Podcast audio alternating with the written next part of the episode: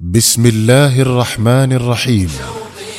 شوقي للقياهم يزيد ولحبهم هتف القصر يا جيل أتباع الهدى أشرق علينا من جديد شوقي يسر جمعية مودة أن تقدم لكم صورا من حياة الصحابة لعبد الرحمن رأفت الباشا. رحمه الله.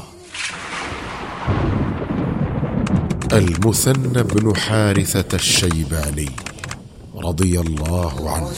هم قادة الدنيا فمن قادوا ولا عرفوا المحيط. هم أسوة الإنسان في الأقوال والفعل السديد. لا ليس نرضى قريب.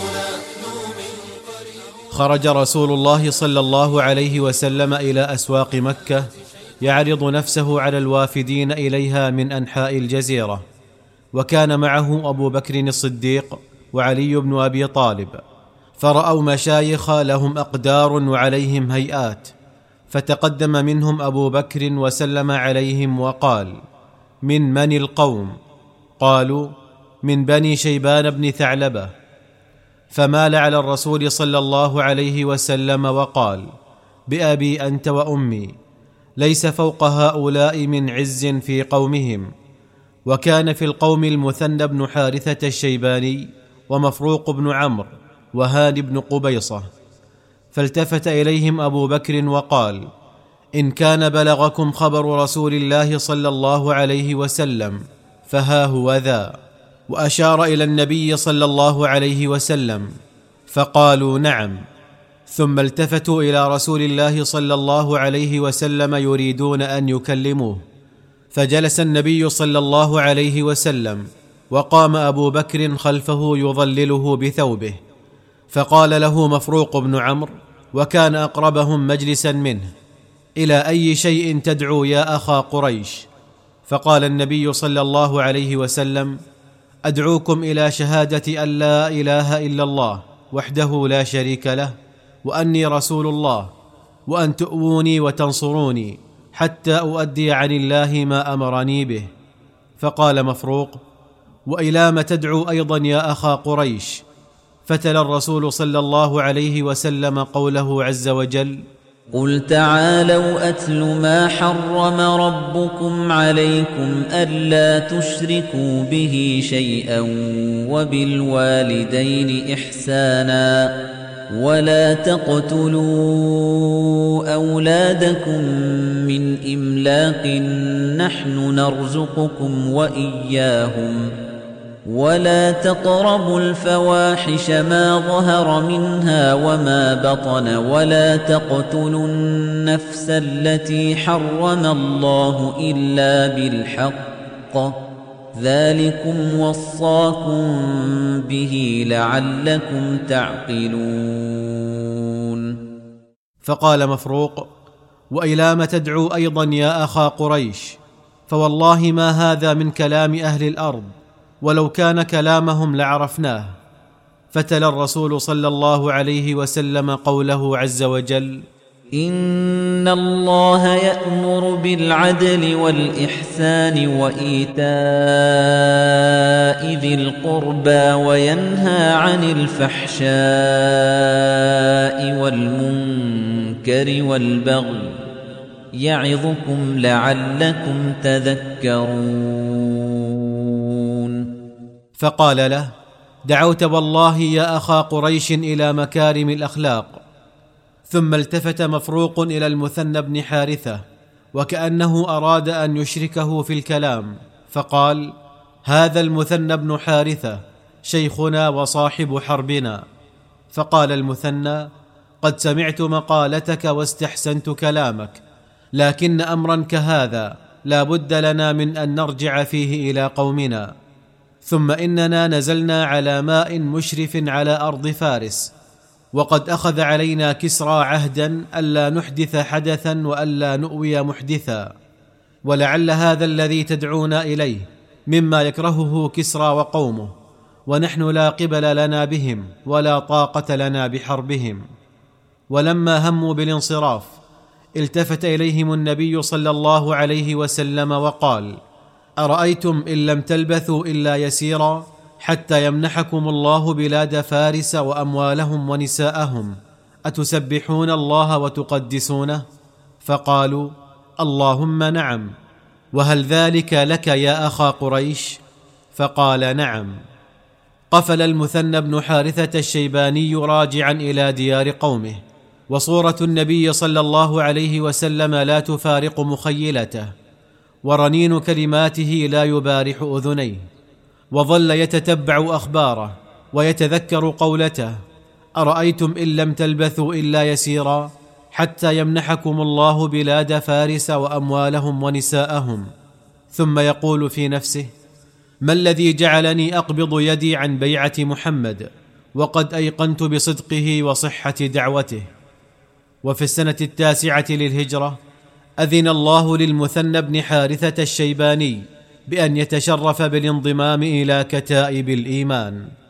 فوفد على النبي صلوات الله وسلامه عليه في جموع غفيرة من بني شيبان وأعلن إسلامه بين يديه وبايعه على السمع والطاعة. لكن النبي عليه الصلاة والسلام لم يلبث إلا قليلا حتى لحق بالرفيق الأعلى.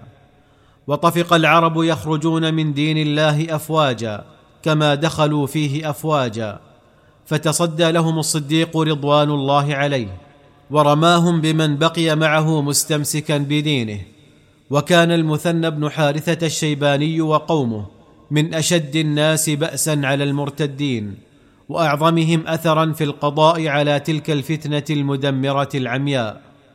خرج المثنى بن حارثة من حروب الردة ظافرا ووجد تحت امرته ثمانية آلاف مقاتل لا يعصون له أمرا.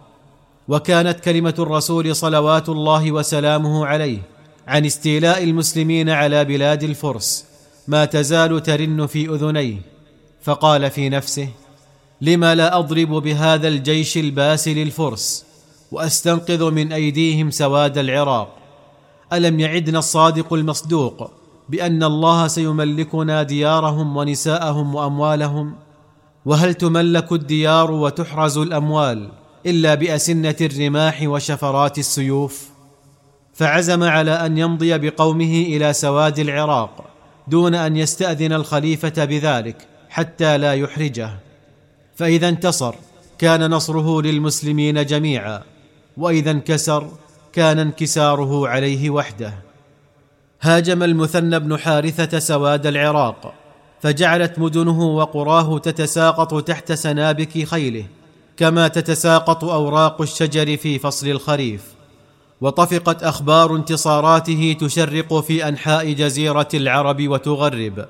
فقال الصديق رضوان الله عليه لمن حوله من هذا الذي تأتينا أخبار انتصاراته دون أن نعلم عن أمره شيئا؟ وكان الجواب على هذا التساؤل هو المثنى نفسه. فلقد أسرع إلى المدينة ولقي الصديق وأخبره بغاراته على سواد العراق وعدد له المدن والقرى والحصون التي حررها من الفرس وضمها إلى دولة الإسلام ووصف له جمال تلك البلاد ووفرة خيراتها وكثرة غلاتها وأطلعه على حالة الفرس واضطراب أمورهم واختلال ملكهم وما زال به حتى أغراه بفتح بلاد فارس. فنشط الصديق لذلك الأمر الكبير وجيش له الجيوش وجعل المثنى بن حارثة الشيباني أحد كبار قادته في هذه الحروب. خاض المثنى بن حارثة مع جيوش الفرس طائفة من المعارك كان أعظمها معركة بابل الشهيرة. وكان من خبر هذه المعركة أن شهرذان ملك الفرس أرسل قبيل المعركة كتابا إلى قائد جيش المسلمين المثنى بن حارثة يقول فيه إني قد وجهت لحربك رعاة الدجاج والخنازير وغيرهم من الرعاع ولست أقاتلك إلا بهم فما أنت لمن فوقهم بأهل. فرد عليه المثنى برسالة جاء فيها من المثنى بن حارثة الشيباني قائد جيش المسلمين إلى شهرذان. أما بعد فإننا نحمد الله الذي رد كيدكم إلى نحركم وأحوجكم إلى رعاة الدجاج والخنازير للدفاع عن أنفسكم. وغدا حين يلتقي الجمعان سيعلم الظالمون أي منقلب ينقلبون. ولما التقى الجمعان أقبل هرمز قائد جيش الفرس على رأس الآلاف المؤلفة من جنوده يتقدمهم الفيل الأعظم الذي كانوا يحتفظون به لكبريات المعارك. فطفق ذلك الحيوان الرهيب المدرب يضرب جنود المسلمين بخرطومه الطويل الغليظ يمنة ويسرة. فوجلت منه قلوبهم وجفلت من رؤيته خيولهم وتصدع بسببه نظامهم. أدرك المثنى بن حارثة أن النصر محال عليه. ما دام هذا الحيوان الجبار يفتك بجنوده ذلك الفتك الذريع فتجرد له مع نفر من رجاله الأشداء وحمل على العسكر المحيطين به حملة صادقة زلزلت أقدامهم وكشفتهم عنه. ثم عاجله بطعنة نجلاء من رمحه فأصابت منه مقتلا. وأتبعه بطعنات أخريات مميتات فما لبث أن خر الفيل صريعا على الأرض يسبح بدمائه فعلى تكبير المسلمين وتهليلهم وتدفقوا على ساحة القتال تدفق السيل وأعملوا رماحهم وسيوفهم في نحور الأعداء. وما هو إلا قليل حتى ولى رعاة الدجاج والخنازير الأدبار ولاذ قائدهم هرمز بالفرار. واحتل المثنى بن حارثة الشيباني بابل فأحرز ما حوته من الغنائم وسبى ما اشتملت عليه من النساء فجعل يسبح الله العظيم ويقول صدق رسول الله صلى الله عليه وسلم صدق نبي الله صلى الله عليه وسلم لقد ملكنا الأرض وأخذنا المال وسبينا النساء. بمحمد وبصحبه قد أسس الصرح المشيد. يا شعر أسعفني أفض في مدحهم هل من مزيد؟ سلة الإيمان والتقوى